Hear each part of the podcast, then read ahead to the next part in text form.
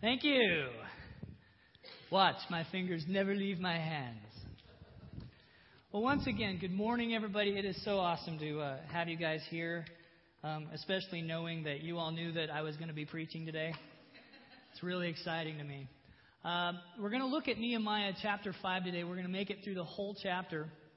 And uh, the more, man, the more I learn about Nehemiah, the more I just love this guy. How many of you guys have really enjoyed this series on Nehemiah so far?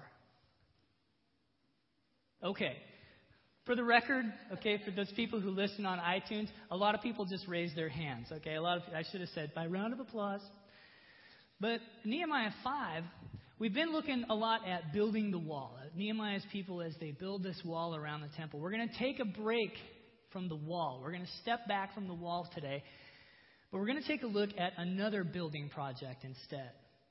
And what I mean by that is I believe that Nehemiah's wall is, is, is still under construction even today. The physical wall was built in, in uh, you know, 455 BC or so, and, and that's fine. But I think the wall is still under construction. And what I mean by that, by that is I see today's wall as other believers, as the family of God, the, the, the people of God.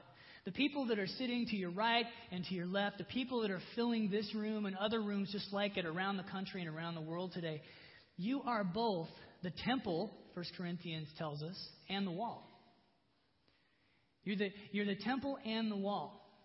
And so, as the temple, we are the house for God's Spirit bodily. God's Spirit dwells in you bodily, the Bible tells us. And as the wall, the wall isn't necessarily you, it's the believers around you that make sense? So we're both temple and wall. And every time we come together like this for church, for, for whatever, and, and we build one another up as the body of Christ and as believers, we are that wall around God's temple. But like any other wall, like any other project, a wall building needs leadership. You've got to have a foreman. You've got to have a supervisor. You've got to have a building uh, inspector. And God sends those leaders today, just like He sent Nehemiah back in 455 BC. Just like Nehemiah came to lead the people in Jerusalem, we have leaders that God has sent to lead us as well. To help us be strong and overcome the obstacles that we encounter in just daily life, on, on our spiritual path, on our journey. Uh, we have leaders who help us. And uh, we, we, we hope and pray that we have good, godly leaders that are, that are on our side and for us. But how do we define a good leader? That's what I really wanted to look at today. What is the, defini- what is the definition of a good leader? Because we're all leaders. Okay? It doesn't, I don't mean just corporately. I don't mean a corporate leader like a manager or a supervisor or something. I don't, I mean you guys are all leaders in one way or another. And hopefully we're leading people to Christ by the way we behave, the way we act, the way we carry ourselves, the way we deal with problems that face us. You are all leaders. So, how can we be good leaders? What, what defines a good leader? And the best way I've heard it put, I got this from another pastor. His name's Chip Ingram, and he said, A good leader is one who leads in such a way that not to follow would seem foolish. You can put that on your Facebook wall.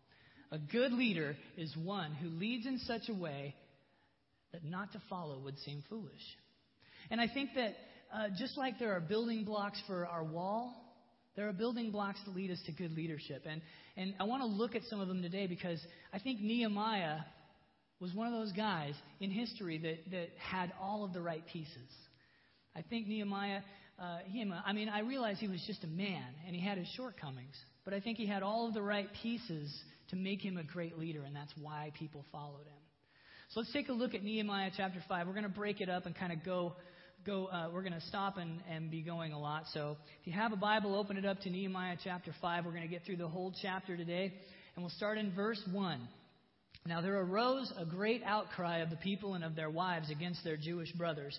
For there were those who said, With our sons and our daughters we are many, so let us get grain that we may eat and keep alive. There were also those who said, We're mortgaging our fields, our vineyards, and our houses to get grain because of the famine. And there were those who said, We have borrowed money for the king's tax on our fields and our vineyards.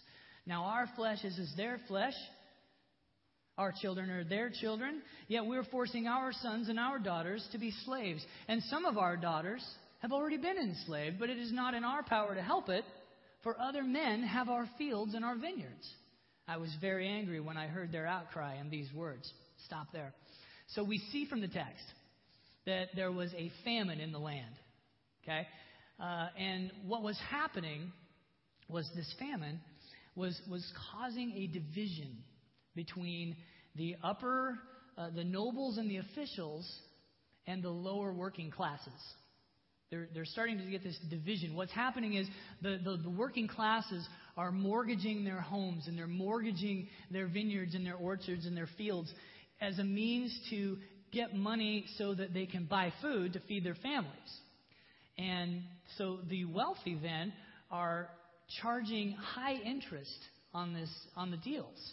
They're charging these exorbitant fees and, and things for interest rates, and they're uh, uh, having these these uh, huge collateral demands and and what happens is the people then aren't able to make their payments and they've already put up this collateral and so they can't make the payment and then the uh, the wealthy then work cashing in on the collateral then and so thereby removing even a means to make money for the lower classes. And so you see what's going on? I mean, does this does this sound familiar at all?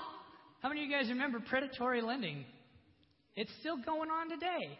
It's not much different from what is happening right here today, in, in our time, in our country, even. Someone owns a, a small business they use to provide for their family. Tough times come along. They take out another mortgage on the house. It's a high interest loan. They can't make the they can't make the payments. They sell stuff from the business in order to get the money to pay for the house. It just spirals. It just goes and goes and goes until finally there's just nothing left. Right? Same play, different players, isn't it? So it's not hard for us then to imagine the frustration, the, the feeling of, of hopelessness and a feeling of helplessness and the feeling of being taken advantage of that the, that the, the working classes were feeling. And it's not hard for us to imagine why then in verse 6 Nehemiah says he was angry. He says he was very angry. I, I would even say that he probably was furious.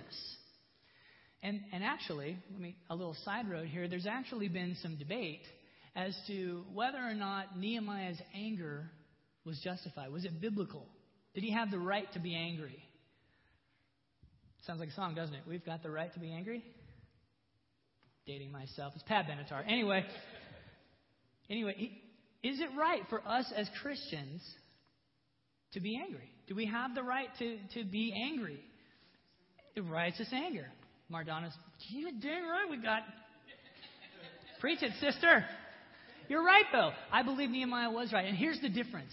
Here's the difference because I myself have been guilty of unrighteous anger.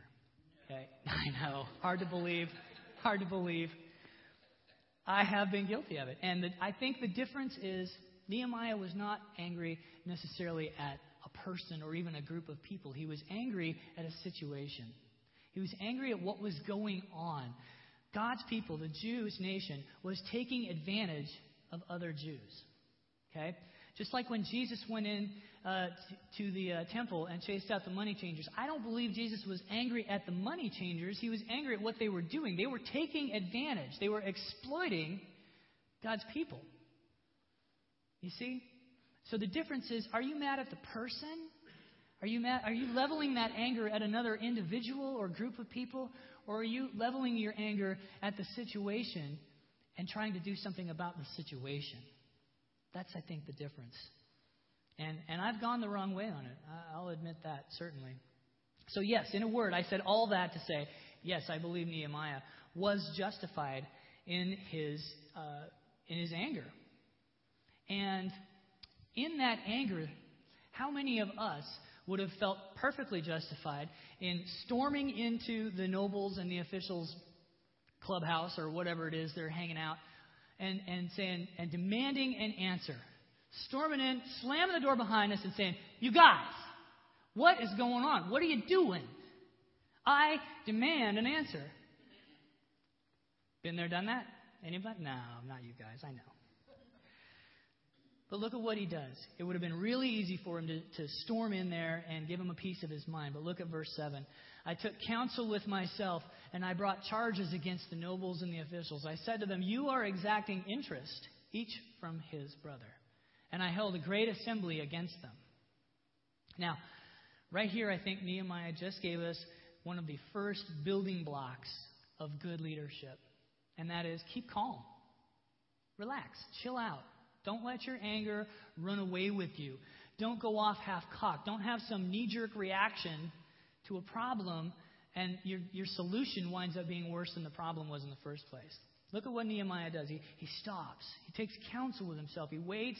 He assesses the situation. He shuts up. He holds his tongue. he composes himself, centers, and then goes and then goes in and, and makes and takes action at that point. See, I've really liked learning more and more about Nehemiah in this series because I, I like Nehemiah. I identify with this guy.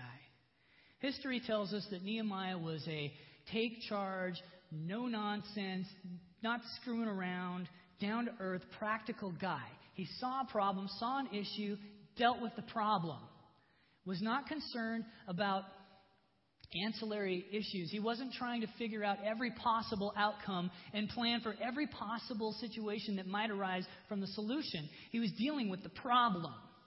He didn't waste time and mess around wondering what issues might come up through his solution. He just worries about the ones that do come up, not the ones that might happen. He deals with things in the here and now. And so I like that about him. History remembers him as a, as a man who acted swiftly and decisively and confidently. And I like that.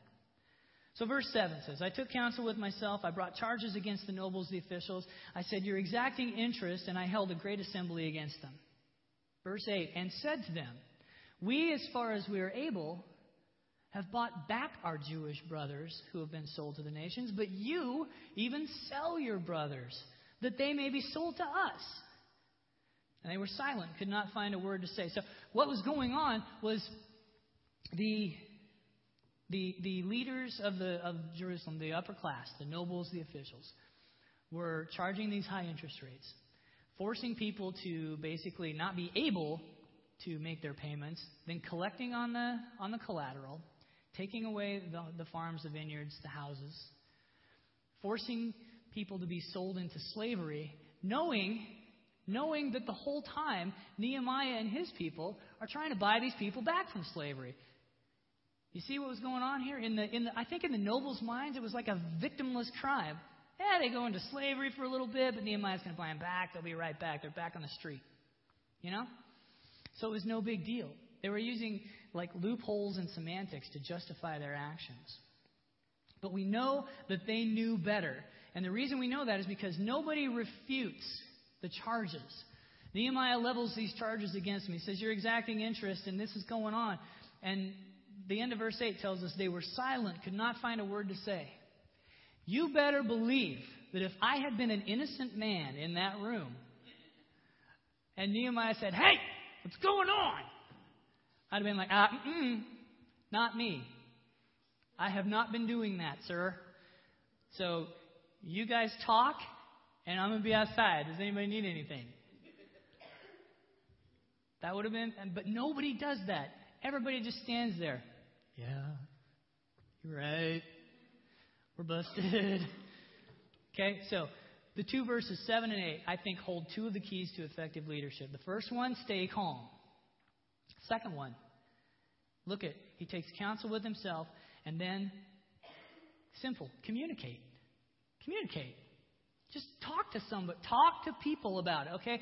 This is the first step in conflict resolution communication. As far as I'm concerned, this is about the only step most of the time in conflict resolution. And yet, it's the one we mess up most of the time. It's the one we skip over or ignore a lot of the time. That's been my experience. Get everyone together. Lay everything out on the table. Bring everything, bring the problem into the light where we can see it, we can talk about it, we can have a conversation about it. How many times does Satan begin to drive a wedge in between people, in between churches, congregants, leadership, in between managers and employees, in between husbands and wives, in between parents and children, in between students and other students, simply because we did not take the time or make the effort to get everybody together in a room and lay the problem on the table and calmly talk about a situation. How many times? How many divisions and splits and arguments and fights and divorces could have been avoided simply because we, we neglected to communicate? We failed. But instead, what do I do? I stew about it for a while. I think about it and I think how, man, you have wronged me. You have done something that has offended me. And I'm upset about it. And I want my pound of flesh. I want retribution. I want justice. So I stew about it for a while, and pretty soon I have a little conversation with somebody in the break room about it, and they agree with me. Now there's two of us, right? And then we go out back into our cubicle and we talk to a few more people, and we're building our little army, we're building our little camp against this guy over here because he did something to me that just isn't right, and I shouldn't have to deal with this. So I build my little camp, and I build and I build, and pretty soon we launch this all out nuclear strike against poor Joe over here who probably didn't even know there was a problem. That ever happened to any of you guys? How about this? Have you been on the other end of it? Have you been the poor guy that was like, ah, I didn't even know? And suddenly you got 20 people storming into your office, swords drawn, loaded for bear. And what makes it worse, kids, is when it's happening inside the church. Because it does happen. It does happen. See, the name on the sign out by the road says Prairie View Christian Church. And guys, that implies that there are Christians in this building. But when we act like I just described, when especially against other Christians, but in general, at all, when we act like that, what does it say about us? What does it say about the kind of church we are? What does it say about the kind of person I am? And what does it say about this Jesus that I tell everybody about? It's it doesn't say much. Well, it says a lot, but not much of it's good. And that is exactly what Nehemiah is saying to the nobles in verse 9. Verse 9 says, So I said, The thing that you are doing is not good. Ought you not to walk in the fear of our God to prevent the taunts of the nations, our enemies? Isn't that? Now, I'm not saying today that everybody outside the church is your enemy. Far from that. Quite the opposite. But he's calling them out and he's saying, guys, look at yourselves. Look at what you're doing. What will the neighbors think? Look how you're acting. You, you're proving right everything that, that Sanballat and Tobiah has said about us. You're, you're proving that we are feeble and we are foolish. And right now, if a fox walked across this wall, it would crumble. You're proving them right. See, the whole city, the whole city, nobles, officials, the working classes, the whole city had joined together and they had risen above the taunts and the threats. They knew about the threats and the taunts and the, and the making fun that had come from Sanballat and Tobiah and the Sumerians and the Ashdodites and the Arabs and the Ammonites. They all knew about that stuff, and they all knew that they had risen above together. The, the Jewish nation was rising and building together, and now you've got the nobles and the officials acting like this, selling their brothers and sisters into slavery for a profit. The leaders of society acting in a way that disgraced not just themselves, but the whole Jewish nation and the God that it served. Verse 10 says, Moreover, I and my brothers and my servants are lending them money and grain. Let us abandon this exacting of interest. Return to them this very day their fields, their vineyards, their olive orchards, and their houses, and the percentage of money, grain, wine, and oil that you've been exacting from them. Then they said, We will restore these and require nothing from them. We will do as you say. That's awesome, right? That's a good day.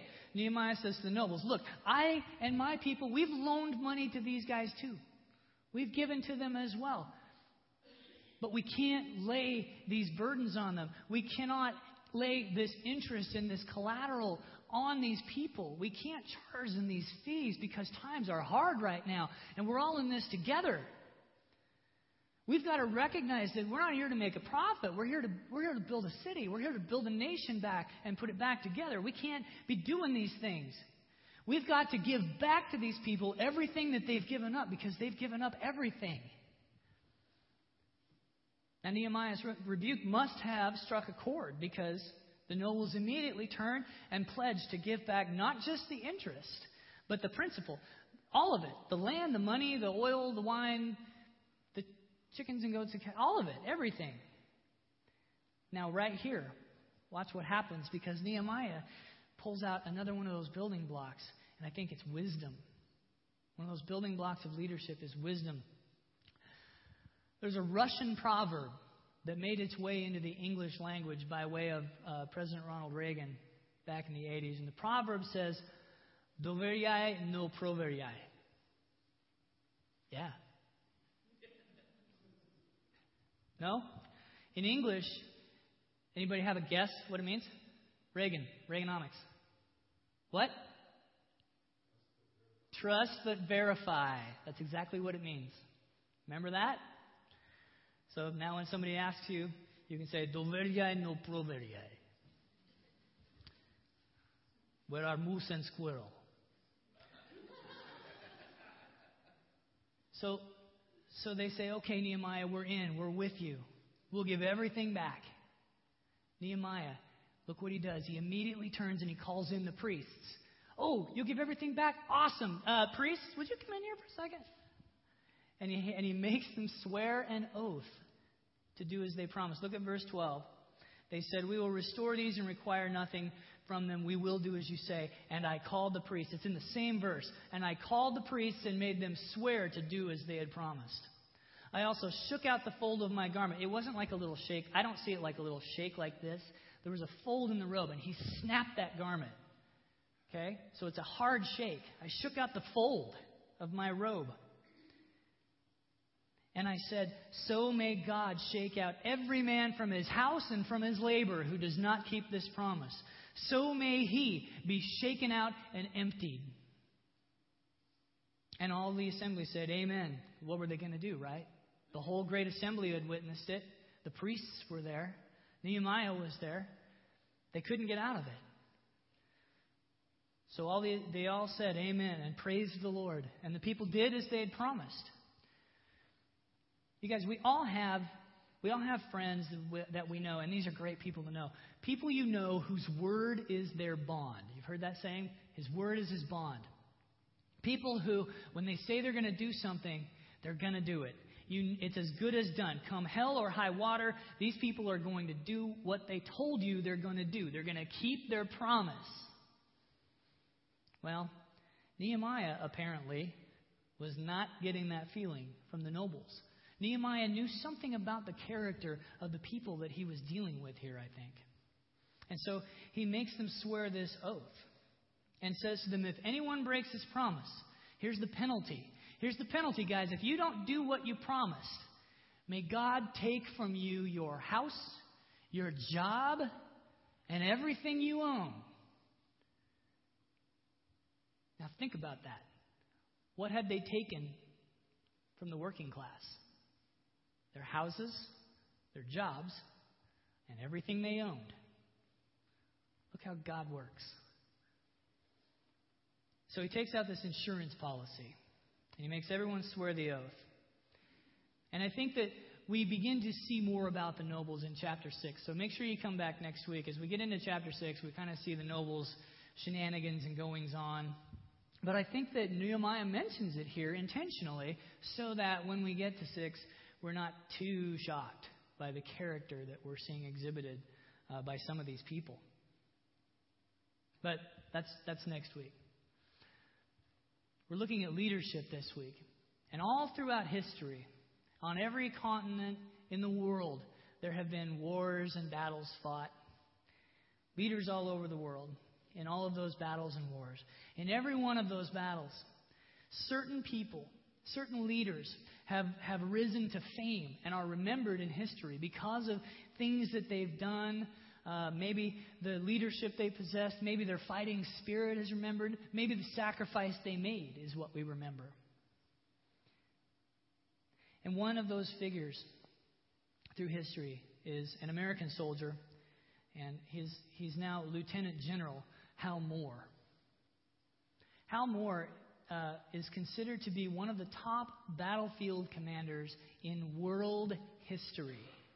World history, you guys. From, from the earliest records of any war, of any battle, till today, Hal Moore is remembered as one of the top commanders of the world. And he established that in 1965. He led a vastly outnumbered uh, group of soldiers and won. They prevailed in what would be the first major battle of the Vietnam War. And part of that story uh, is recorded in a book called We Were Soldiers Once and Young. It was made into a movie, We Were Soldiers. Mel Gibson played the part of Hal Moore. And Hal Moore laid out 17 precepts of leadership, they're called. And I, I read all 17 of them this week while I was researching, and and and I actually I thought they were so great. I posted them to my Facebook page, and so if you want to hear all 17, that's where they are. But here's a couple of my favorites that really pertain to what is going on in Nehemiah. And the first one is spend time with the team, learning who they are and what motivates them. Create a family. I'm not talking to just church leaders today. I'm not talking to just corporate leaders today. I'm talking about leaders of households, husbands, leaders of children, wives, teachers, students, leaders of other students. I'm talking to every one of us because we all lead someone. Even if you're not aware of it, someone is following you. Someone is looking to you for their example. And I've said it about the family of God before. We are better together than we are apart. We're stronger together. But leaders must know the ones they lead. Leaders are in, in any in any corporate setting in in church whatever your role as a leader is, you are like a shepherd. You are a shepherd. And what do I mean by that? Shepherds know their sheep. They spend time with their sheep. They're in the field with the sheep constantly. They are putting their hands on the sheep. They are intimately acquainted with their sheep. They're, they're checking them for sores, for cuts, for parasites, broken bones, bruises, making sure they're healthy. They talk to their sheep. They even sing to their sheep, and there's a reason for it. It's not just because they're so happy to be in the field with the sheep. The sheep learn the shepherd's voice, and they they come to that voice. They come to it because they know that wherever that voice is coming from is a safe place. Wherever that voice is coming from is comfort and food and healing. They get it. And guys, you are all, we are all shepherds in one way or another. So get to know the sheep that God has given you to care for.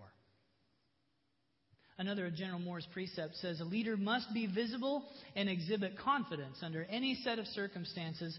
The determination to prevail must be felt by all. The determination to prevail must be felt by all. That's huge, I think.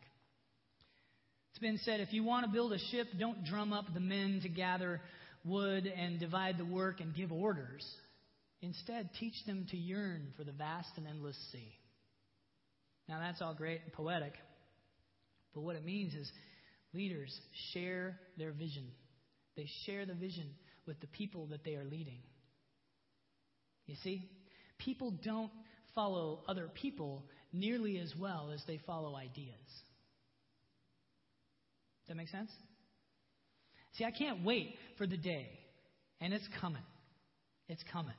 I can't wait for the day when this room and this building are filled to overflowing every day of the week with people who cannot wait to meet with God, who can't wait to learn more and understand more about this God and this love of this God that has saturated their lives. To see people who are spiritually broken and hurt and bleeding coming through the doors. Why? Because you guys who are here today, because you were out there and you told them that this place on the corner of 131st and Allisonville, easy for me to say, this place, Prairie View Christian Church, is a place that they could come and find healing. That this place is a place they could come to find mercy That this place is a place where they can come and be welcomed and become part of a community that is totally sold out to Jesus Christ and totally sold out to the idea of let us rise and build. Let us build this kingdom. Let us build this wall of believers and stand against everything that might be against us. We are stronger together. Leaders share their vision because as much as sheep need a shepherd, a shepherd needs sheep. We cannot do it alone. Pastor Ben cannot build this church alone. Craig Hunter cannot build this church alone. I cannot build this church alone. Terry Blaker cannot build this church alone. You cannot build this church alone. You need each other. We need each other. Nehemiah got that. Nehemiah was a leader with dirty, calloused, beat up hands. And he understood his people, and he related to his people, and he worked right alongside his people. He was a leader that identified with his people. His heart was for those people. And constantly, he was working for the good of those people. And listen, listen, here's the important part. He did all that visibly. Leaders are visible. They knew it.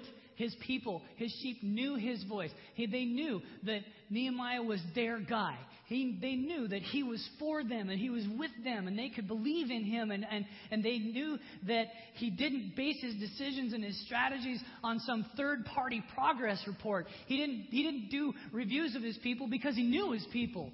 He was right there with them in the trenches the whole time.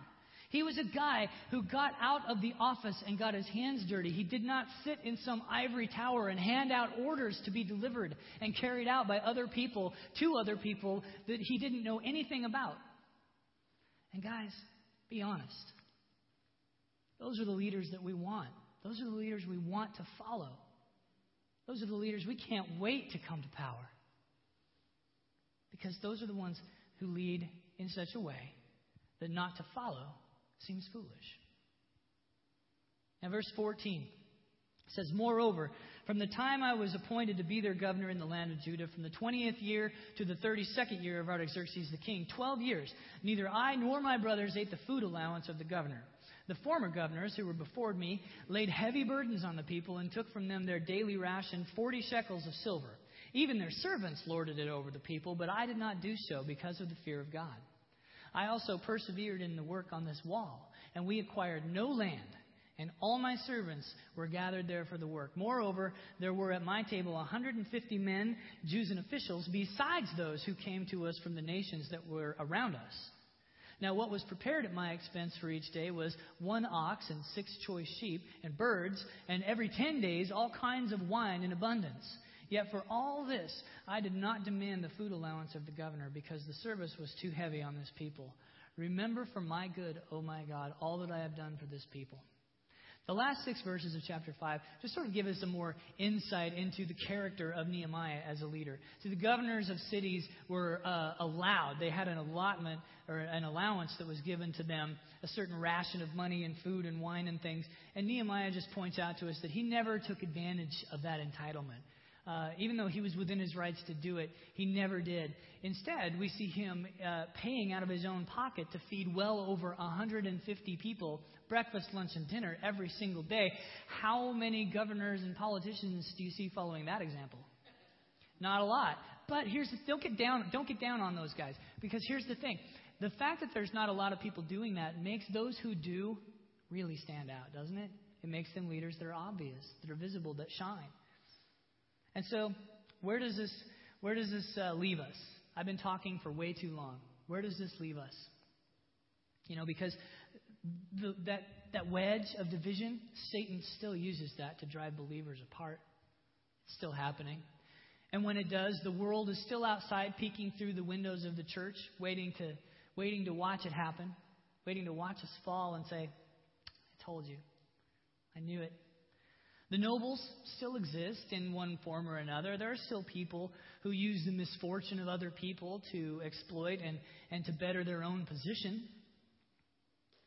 And there are leaders like the governors who came before Nehemiah. There are, there are leaders who have an allowance that they're taking advantage of, the entitlements and the allowances that we give them. So, where does this leave us? It leaves us exactly where we've always been, guys. Leaves us exactly where we've been since the beginning. Since it leaves us right where we found Nehemiah, way back in chapter 1. And that is in the good hand of God. It leaves us praying to the same God that Nehemiah prayed to for strength and wisdom, courage, and all those good things. Chapter 2, let me take you through it real fast, just a couple of chapters. Chapter 2, verse 8. And the king granted me what I asked, for the good hand of my God was upon me. Verse 18. And I told them of the hand of my God that had been upon me for good. And they said, Let us rise up and build. Chapter 4, verse 4. Hear, O God, for we are despised. Chapter 4, verse 9. So we prayed to our God and set a guard. Chapter 4, verse 14. Do not be afraid of them. Remember the Lord. I could go on, but you get the point. See, the good hand of God was on Nehemiah. And the good hand of God was on Jesus Christ as he walked through the very same life and troubles and trials and consequences and, and sufferings that all of humanity endured and still endures to this day. The good hand of God is upon you, and it's upon me. And even though we struggle and we have tough times, we have life, we have hardships. God's love for us is steadfast. The good hand of God does not waver, it does not flinch, and it does not let go of us. God's love and God's word are where we as leaders draw our strength from. It's where we draw our confidence from. Not my strength, but the source of all strength. Not my wisdom, but the source of wisdom. Not even, guys, not even my love but rather the God who is love. See, Nehemiah stayed close to God because he knew ultimately it was God who would fight his battles for him. He solved conflict through calm communication and then action, wise action. He knew his people and he invested in those people and he expected nothing in return. And isn't that exactly how Jesus served the world? He led from the battlefield, not from the air, his feet were on, his boots were on the ground. Jesus' hands were dirty and messy and bloody. Jesus had no concern for his own comfort, but instead he, he humbled himself before his very own creation. And you are all leaders in one way or another. And so, may our leadership be like that of Nehemiah, like that of General Hal Moore, like that of Jesus Christ. A leader who would lead in such a way that not to follow would seem foolish. Let's pray. Father God, I just thank you for each and every leader that is represented here today. I thank you, Lord, that you are with us, that the good hand of God is upon us, and that, Lord, you will not let us down. You will not leave us or forsake us. God, you will not let us fall. And so, Lord, we just give you this time now of worship. And, and it is our prayer, God, that you would just go with us today. As we leave here, may we do so stronger than when we got here, having more wisdom than when we got here, seeking you more earnestly than when we got here. Bless us, Father. Watch over us. Keep us safe and in your love. And we ask these things in Jesus' name. Amen. If you'd like to stand with me for this last song.